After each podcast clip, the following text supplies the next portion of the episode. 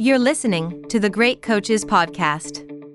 Hi everyone, Paul here, and just a quick message from me to let you know that if you are looking to improve the performance of your team, no matter whether it is a work, sporting, or community one, then we've developed some tools to help.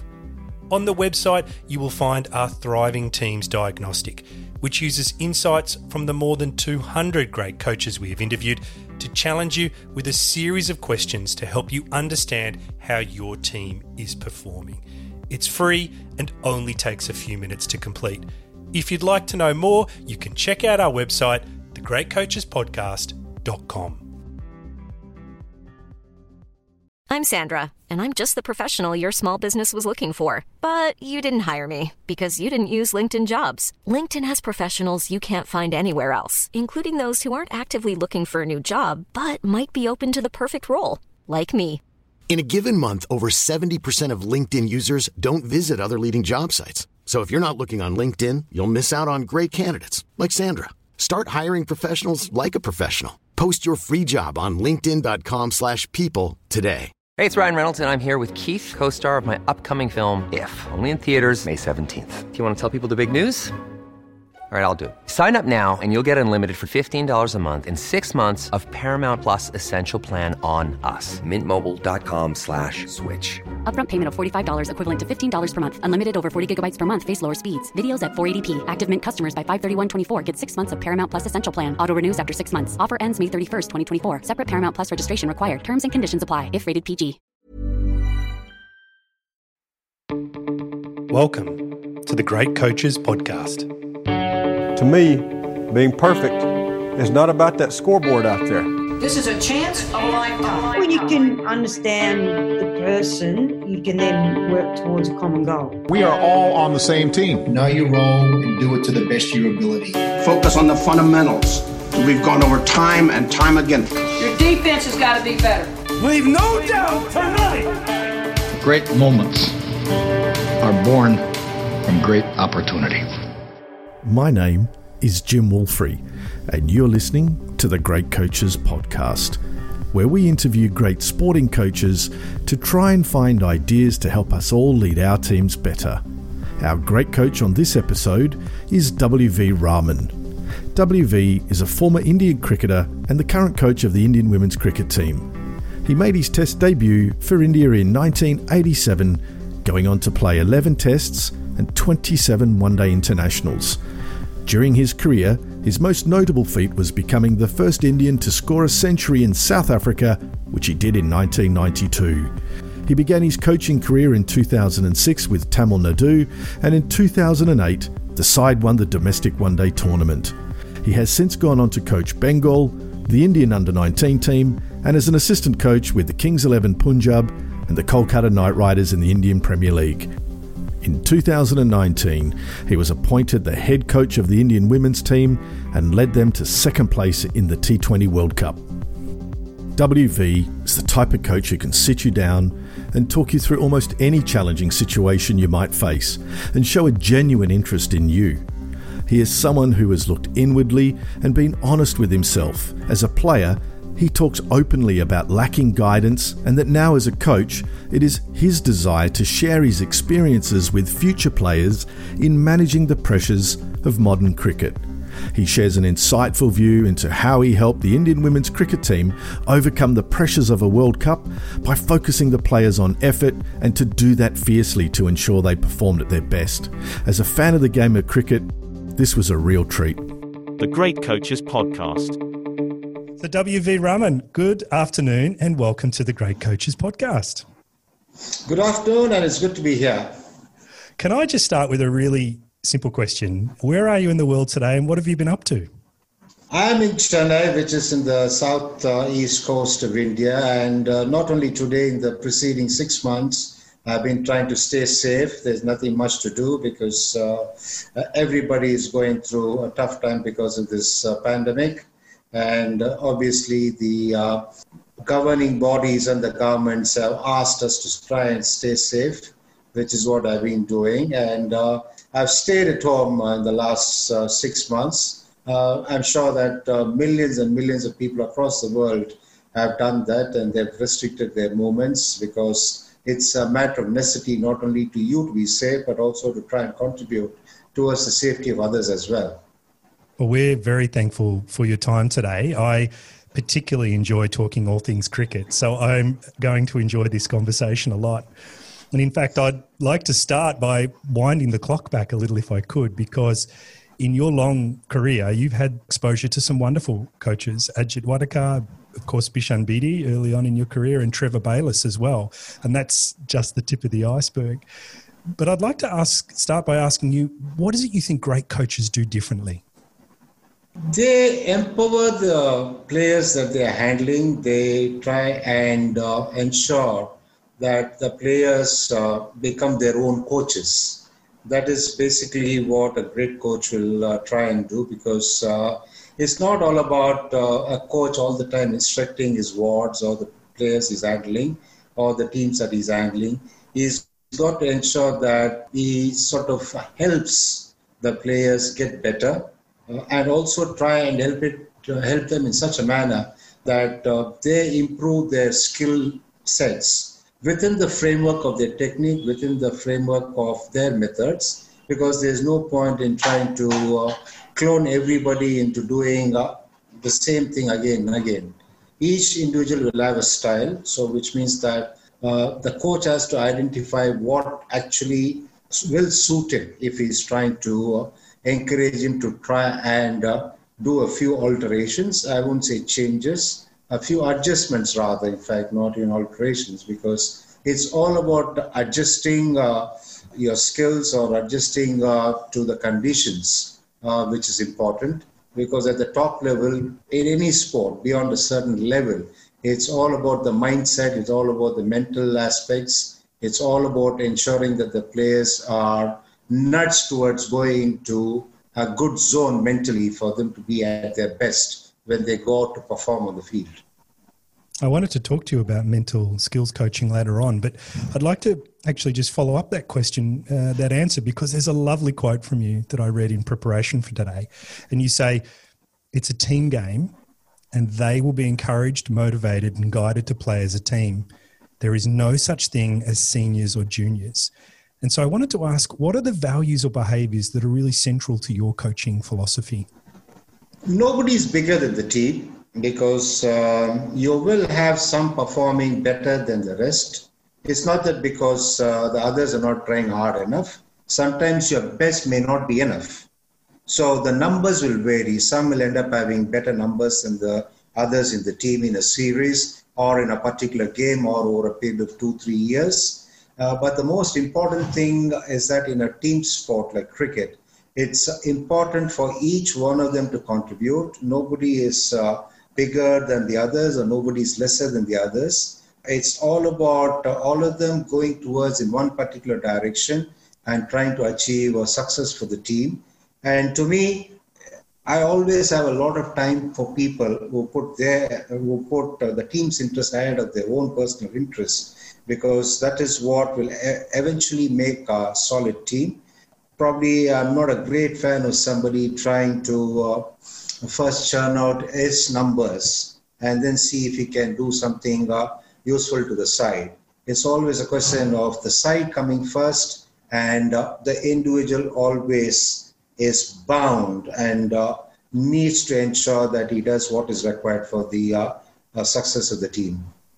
In a country like India, where hierarchy is respected and important, I imagine there would be some resistance when you first introduced that philosophy. Yeah, it, it existed. It does exist uh, in some cases, uh, even now in this neck of the woods, uh, not necessarily in India. You can even call the subcontinent. I've seen this happen.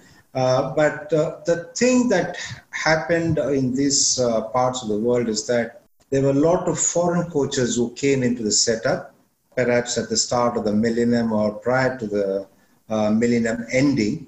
Uh, what that did was that um, it exposed everybody to various uh, things, different perspectives, it's not that they did not want to stick to the hierarchy. It's just that there is a culture in a country, and then there is a team culture, and then there's a sporting culture. So essentially, what used to happen was that the culture of the country was obviously uh, very much a part uh, in the setup of sports as well.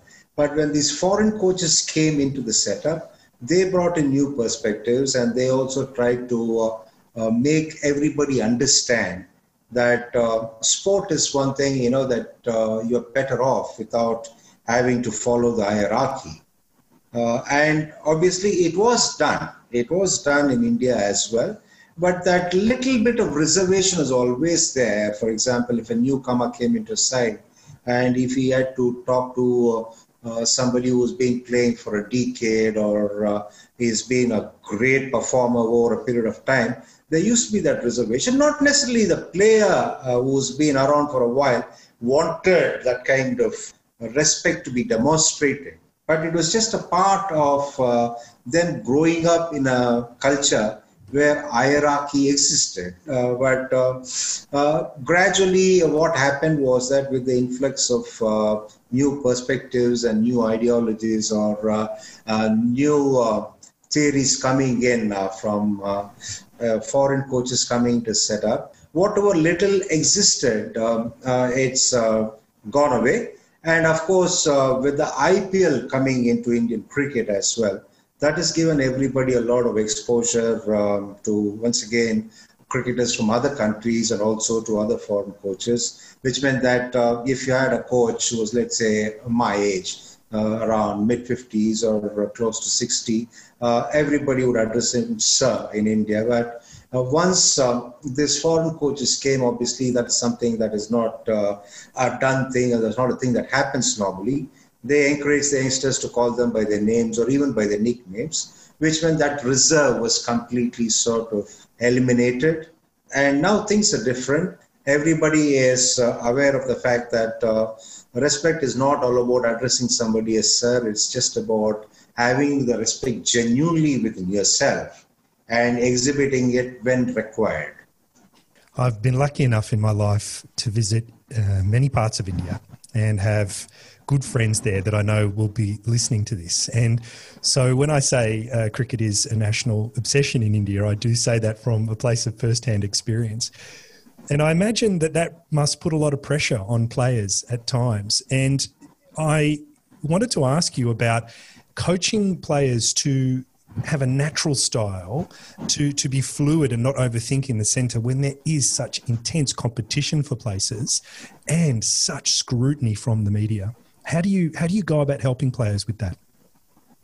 It's very important for the players not to be sort of uh, overburdened uh, with various things that happens around them, and it is important for the coaches to try and ensure that they uh, eliminate the various avenues of things uh, that the players are exposed to uh, prior to a game.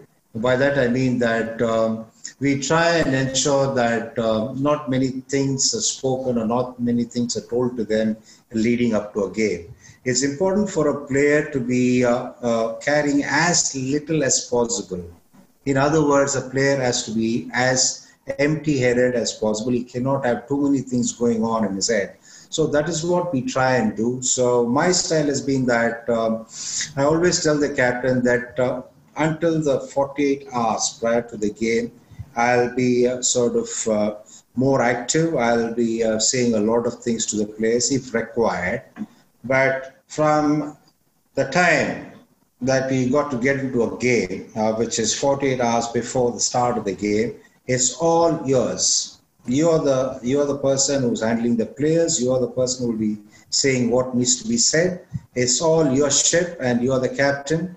And uh, the team from then on 48 hours leading up to the game is going to be handed over to you, and I'll be staying in the backdrop. Well, you're actually very lucky because you've got an amazing captain, um, Mithali Raj. She's known for her work ethic, her fitness, her leadership. I've seen footage of her talking. She's very articulate. And I guess in cricket, the role of the captain's also important because they lead on the ground. I mean, you can't be there, and they're the one who, as you just said, is, is the captain of the ship. But what advice do you have for other coaches on choosing the right captain? See, it's very difficult. It's not like football uh, where the coach gets to pick everything. There's a selection committee involved in cricket, which means um, you got to work in conjunction with them, and a coach gets invited. That's how the system works. It's not that the coach uh, ultimately gets everything that he or she wants in the team.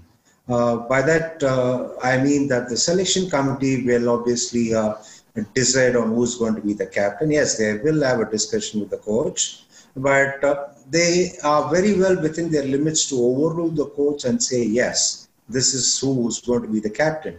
At the same time, it also becomes a little bit of a tricky situation for a coach to tip his hand and say, you know, I want X as the captain, because in the event, the selection committee nominates Y as captain, then there's going to be a little bit of a false start in a way, uh, if you know what I mean.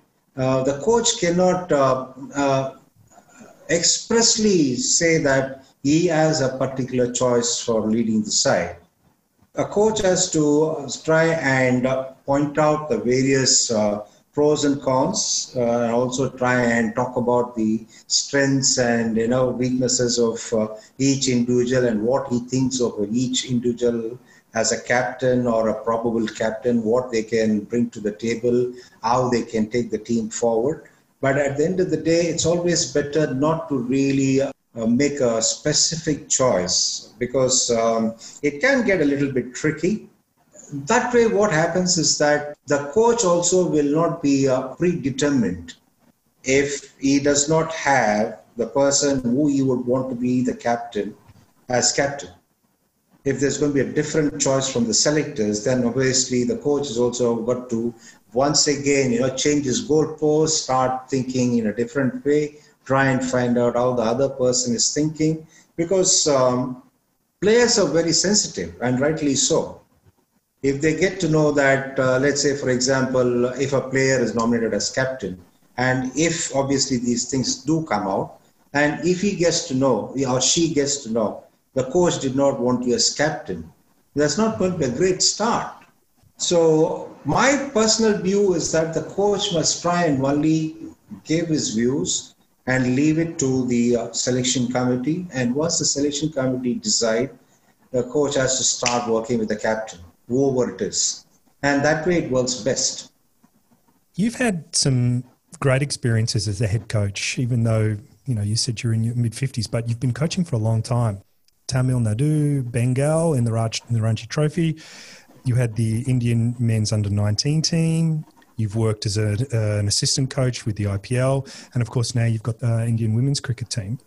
I'd like to ask you when you first move into a new team as the head coach, what are the first things that you do?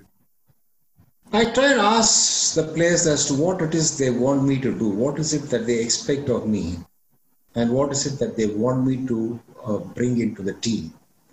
because um, it is very important to know what is it the players want to do, where is it that they want to go.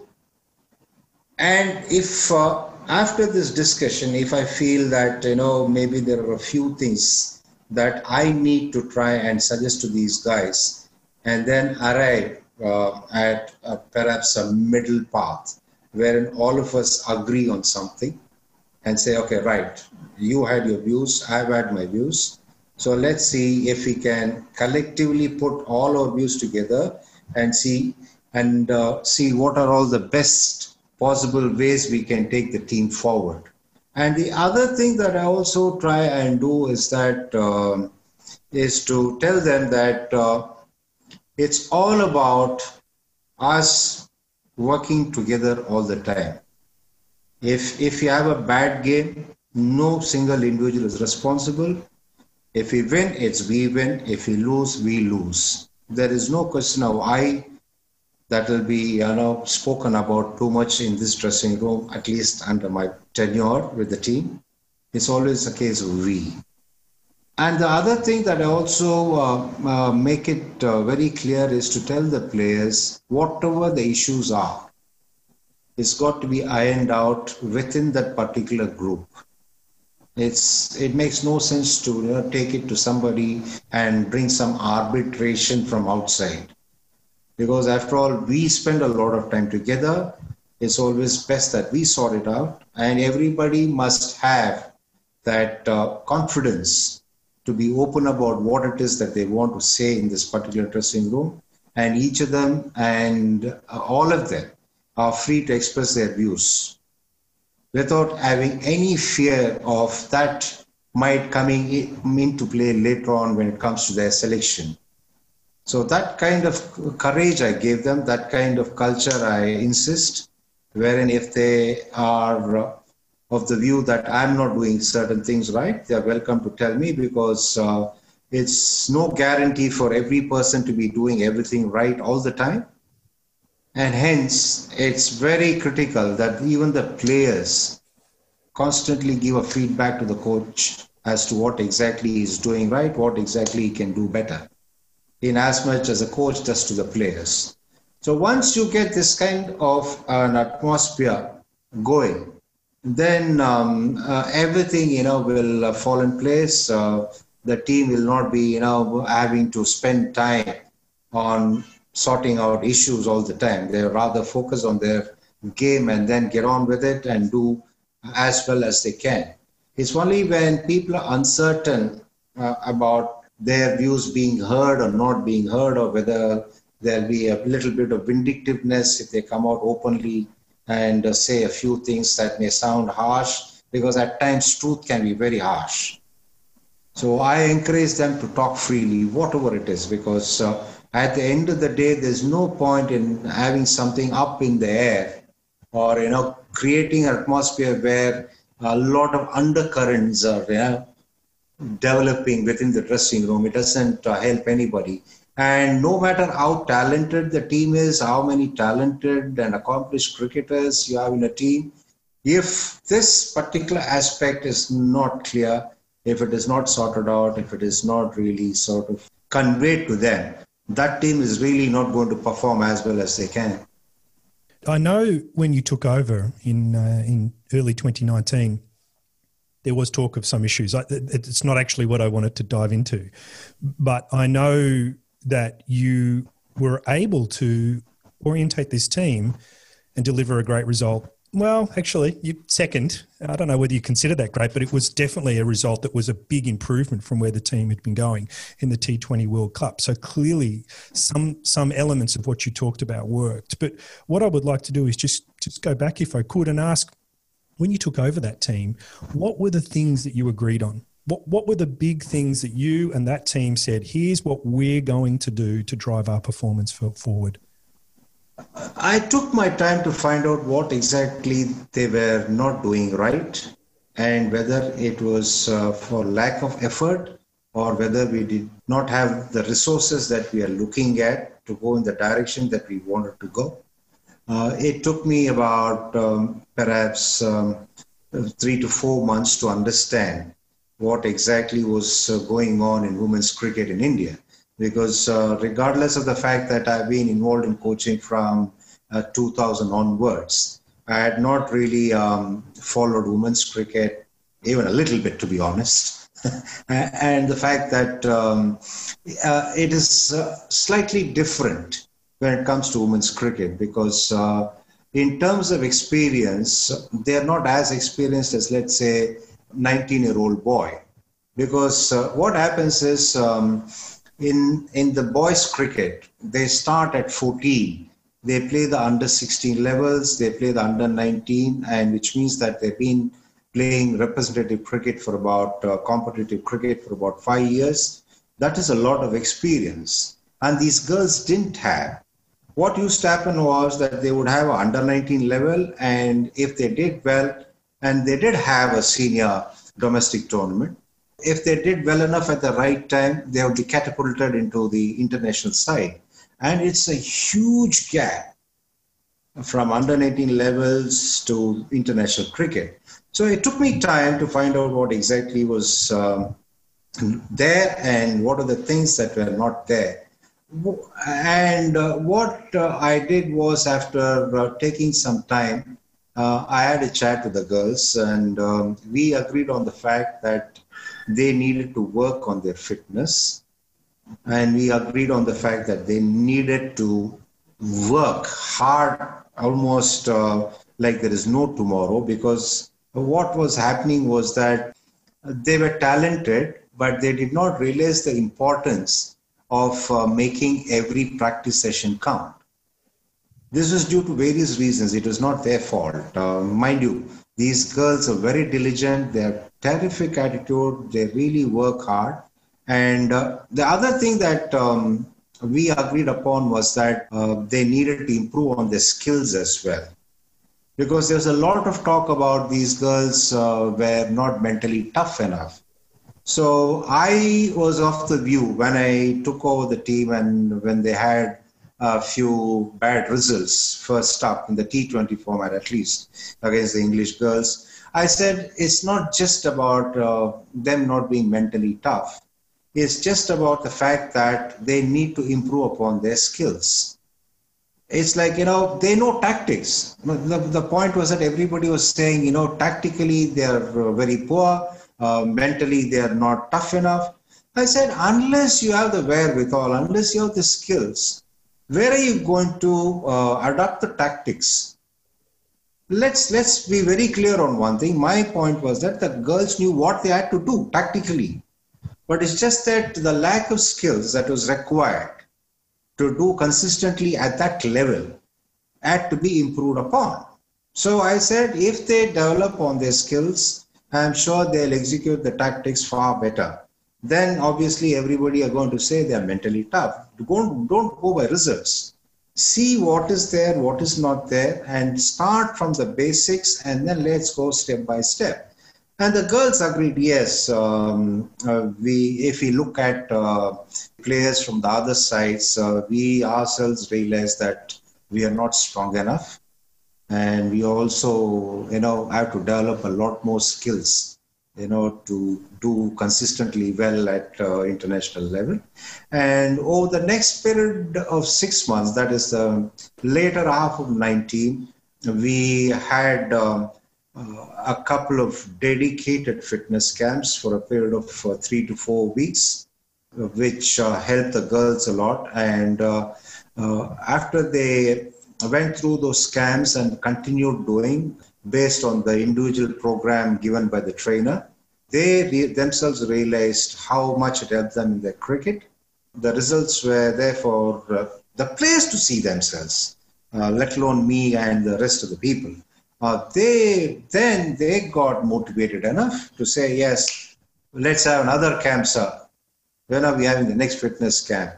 And that is how you know they progressed and uh, due credit should be given to the girls, you know, for really going through the tough phases we put them through during the fitness camps. And we did not um, set any numbers as targets for them to achieve in terms of fitness because um, that can be a little bit skewed because uh, people, if I set a number, for example, some may be there almost, others may not be close enough. So it's going to be a case of these people are close to the number that I set.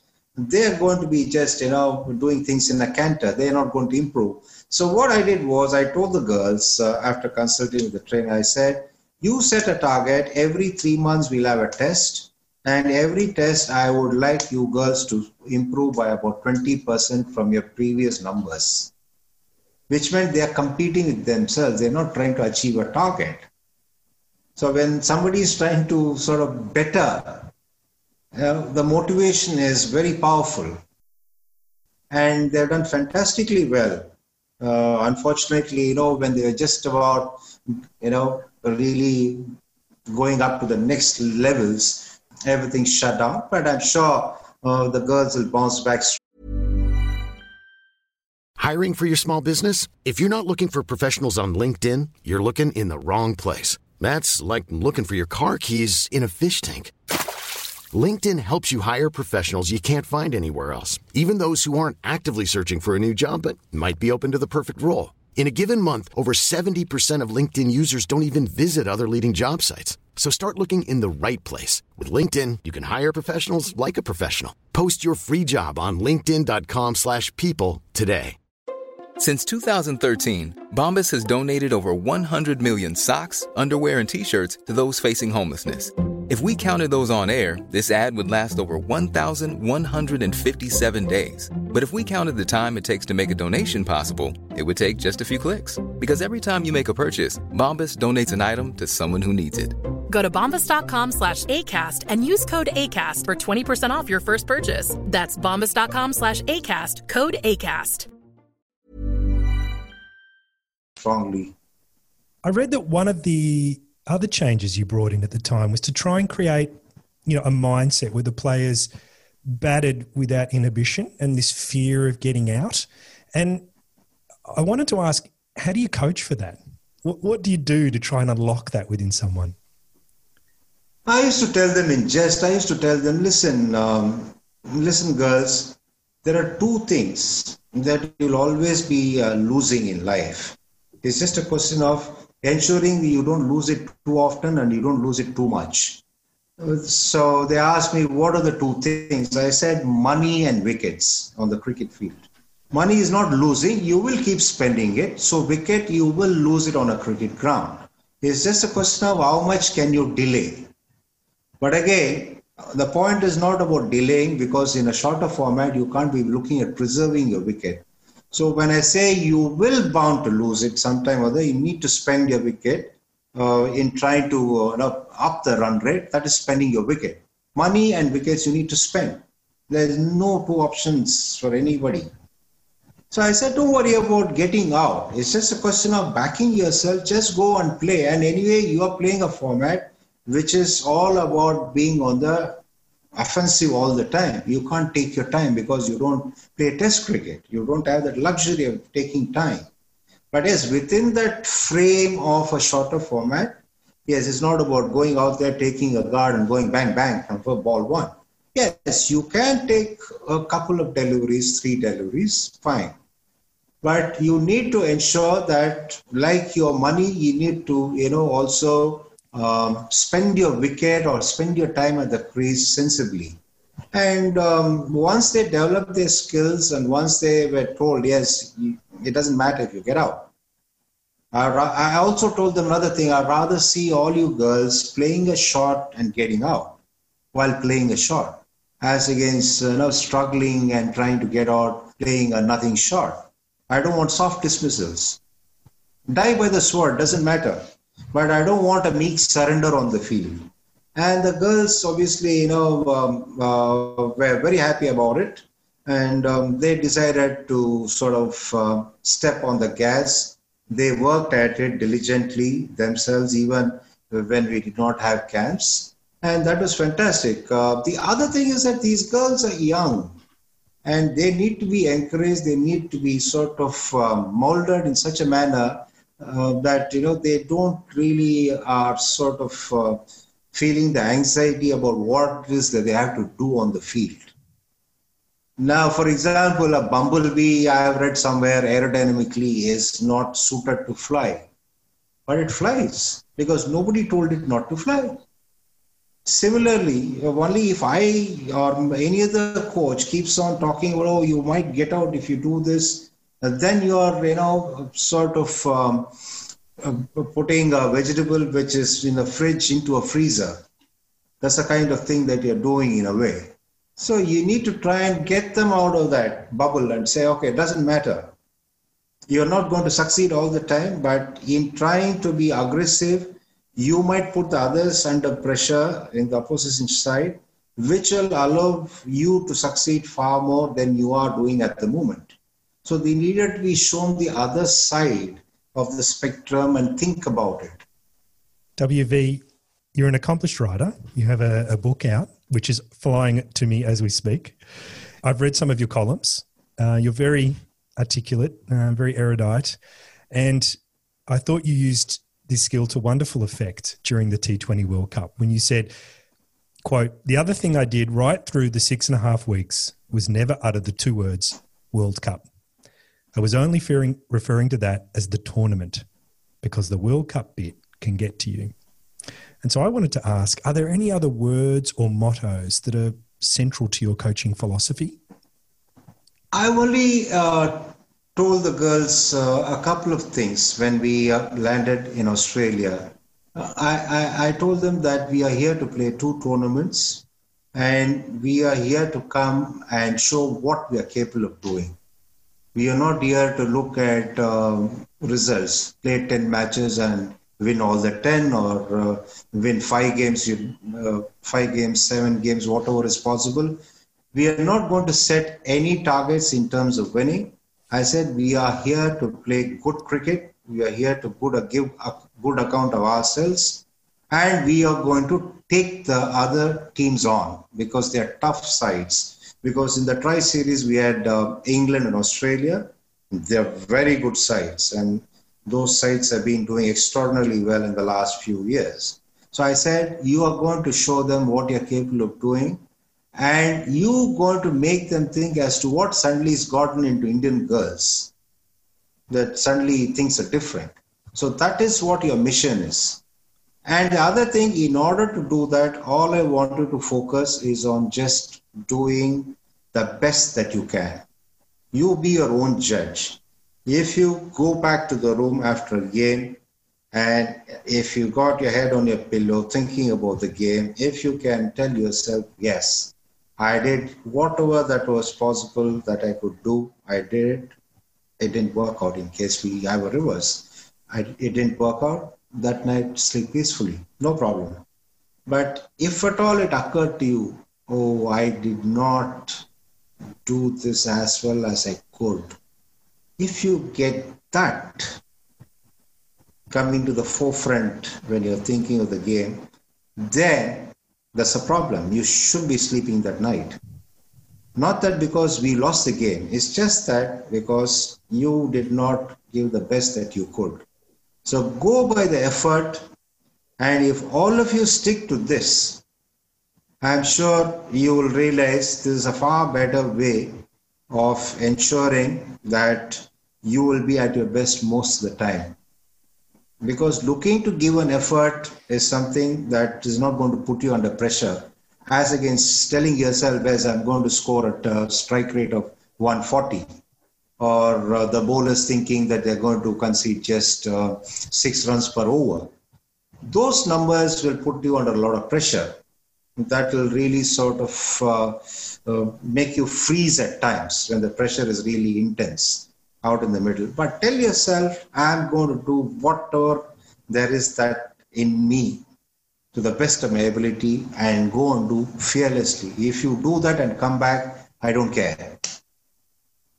You are a psychologist, an amateur psychologist, a tactician, a skills coach, a trainer.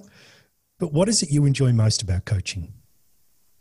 The opportunity that you get to make a difference to somebody else. I think uh, that's an opportunity not many people get. Everybody is out trusting you, everybody is looking up to you to make a, a difference, to uh, be a positive influence in their lives or in their cricket. And I think that uh, I think is a great privilege. Uh, there is nothing that can beat this. Yes, um, I could have done a lot of other things. In fact, I did as well before um, I ventured full time into coaching. Interestingly enough, in one of my recent um, uh, chats um, with Rahul Dravid on the YouTube and also on the podcast, he also said the same thing. Yes, um, uh, I also tried out a lot of things and got into coaching because uh, here you can make a lot of difference. You can guide the youngsters and stuff like that. And that's exactly why I went into coaching full time. And I I think I'm blessed uh, about the fact that uh, I've got tremendous opportunity to try and uh, be a positive influence in somebody's life. It's not just their cricket. I don't stick just myself to you know sort of helping them with their cricket. I also talk to them about various other things, which is going to be, uh, in my view at least, of great help to them. I'm sure um, they do talk and do continue our conversations outside of cricket as well because uh, they feel uh, either it's really proving to be a relaxation for them or whether it's proving to be uh, beneficial. I've not found out from them. But uh, if they didn't uh, really sort of dig it, I think they were given enough courage to say, okay, this is not happening WV. let's to stick to cricket. I'm sure they would have told me. The very fact that conversations are continuing means that they do think that they're gaining some value out of it. You've been coaching for 20 years and you had a, a good, successful career as you, you played for your country in both test matches and one day internationals. You scored the first Indian to score a century in South Africa. But was there a moment or a person or an event that led you to really have this desire to coach?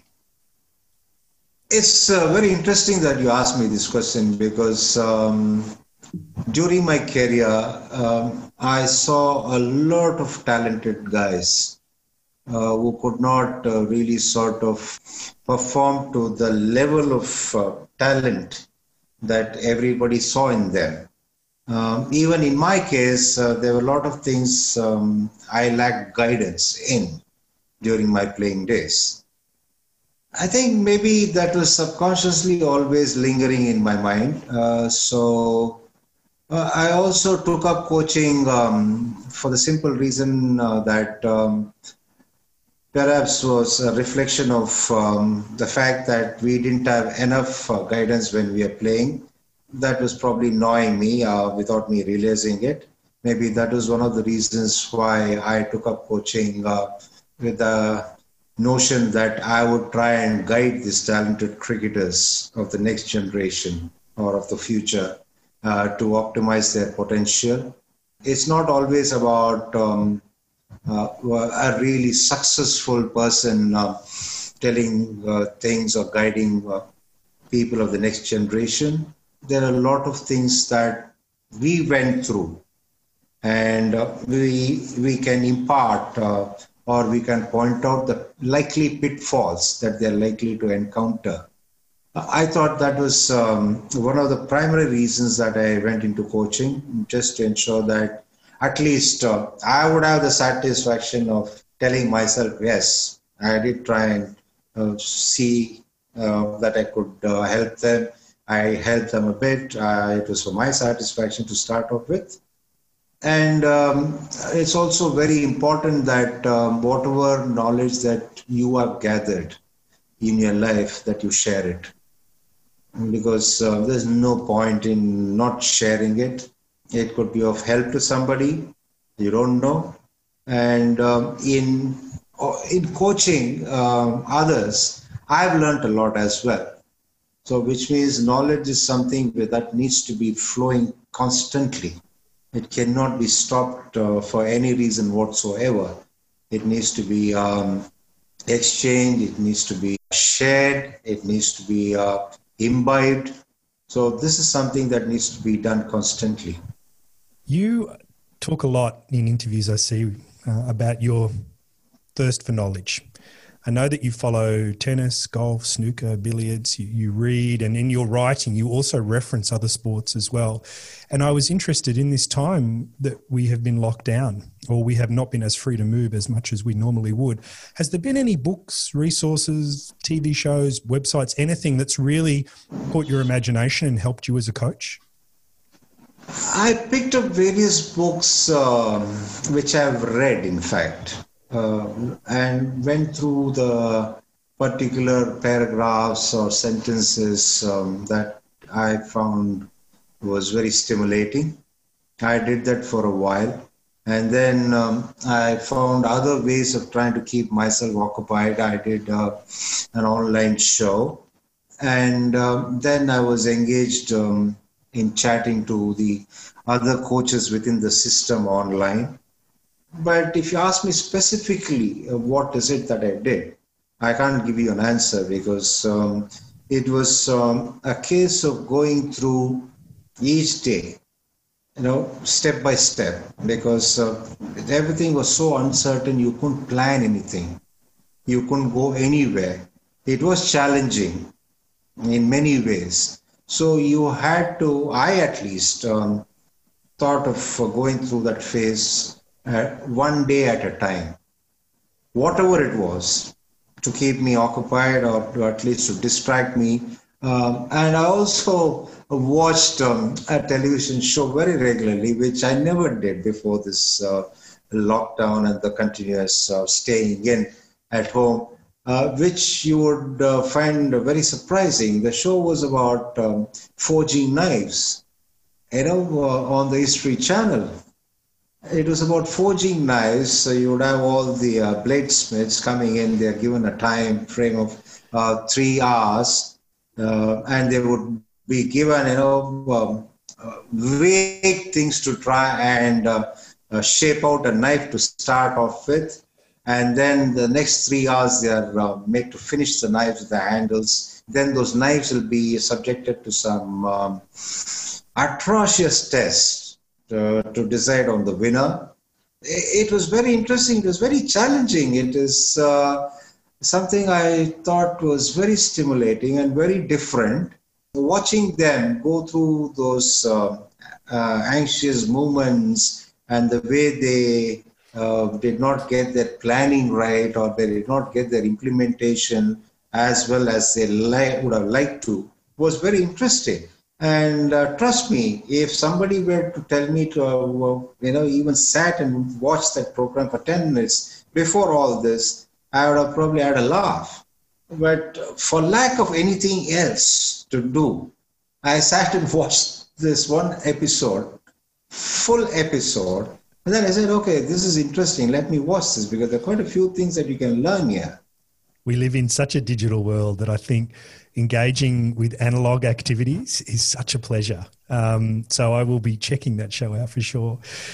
WV, if I could just take a few more minutes to ask one final question, and I hesitate a little bit to ask it because I think you've got a long way still to go with your with your coaching and many more challenges ahead of you and I'm sure a lot more success as well.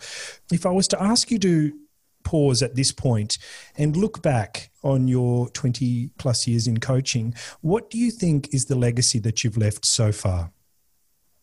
Of uh, being very fair, of being very impartial, of always um, being very interested in the others, genuinely interested in the others, and wanting to desperately help them become better. WV, that is a wonderful way to finish desperately wanting them to be better. I'd like to thank you for your time today. It's been a wonderful conversation. Good luck uh, for the season ahead. I hope that you get to the final of the uh, the World Cup that's coming up and you lose to Australia. Thanks a lot for having me on the show. I hope uh, you enjoyed the chat. And um, life is such that nothing is always consistent, and past past results are no guarantees in the future. Thank you, WV. The Great Coaches Podcast. Hi, everyone. It's Paul here. You have been listening to our discussion with W.V. Raman, the coach of the Indian women's cricket team. The key highlights for me were the calm and measured way he goes about preparing his teams, and the fact that 48 hours before the game, he steps back and leaves the final preparation to the captain how the arrival of foreign coaches in the year 2000 changed the hierarchy dynamic within Indian teams and paved the way for a more egalitarian culture within the team. His view on money and wickets as being alike, and how you must spend your wicket appropriately given the format of the game. I hope you enjoyed it as much as Jim and I did. In our next episode, we will be speaking to former basketball coach, professor, and now director of sport at the University of Canberra, Carrie Graf. From a young age, that if young girls are assertive or confident or any of those traits that are traditionally seen as positive leadership traits, that if young girls exhibit those, they're told they're bossy or they're rude or but when a young boy does exactly that, uses the same language and uses the same body language, people pat them on the back and say, mate, you're, you're a great leader, good job. And I think that doesn't set our young girls up for, for success as future leaders in their in their adult lives. And it's it's wrong. It, it's a gender bias that we, you know, we're overlaying how women should behave or how girls should behave. That you know, leaders. That's that's a leadership quality. You know, to be to be assertive, not arrogant, not not overly confident, to, but to use your voice assertively, and, and in sport in particular, to communicate in sport, it has to be assertive. It has to be commanding. It has to be short and sharp. There isn't time and just before we go, coaches are not usually the type of people who seek the spotlight. And so, if you can put us in contact with a great coach that you know has a unique story to share, then we would love to hear from you. You can contact us using the details in the show notes.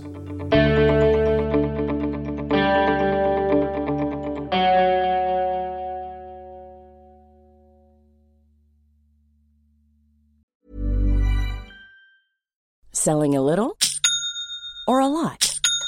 Shopify helps you do your thing however you cha-ching. Shopify is the global commerce platform that helps you sell at every stage of your business. From the launch your online shop stage to the first real life store stage, all the way to the did we just hit a million orders stage. Shopify is there to help you grow. Shopify helps you turn browsers into buyers with the internet's best converting checkout. 36% better on average compared to other leading commerce platforms because businesses that grow grow with Shopify. Get a $1 per month trial period at Shopify.com slash work. shopify.com/work.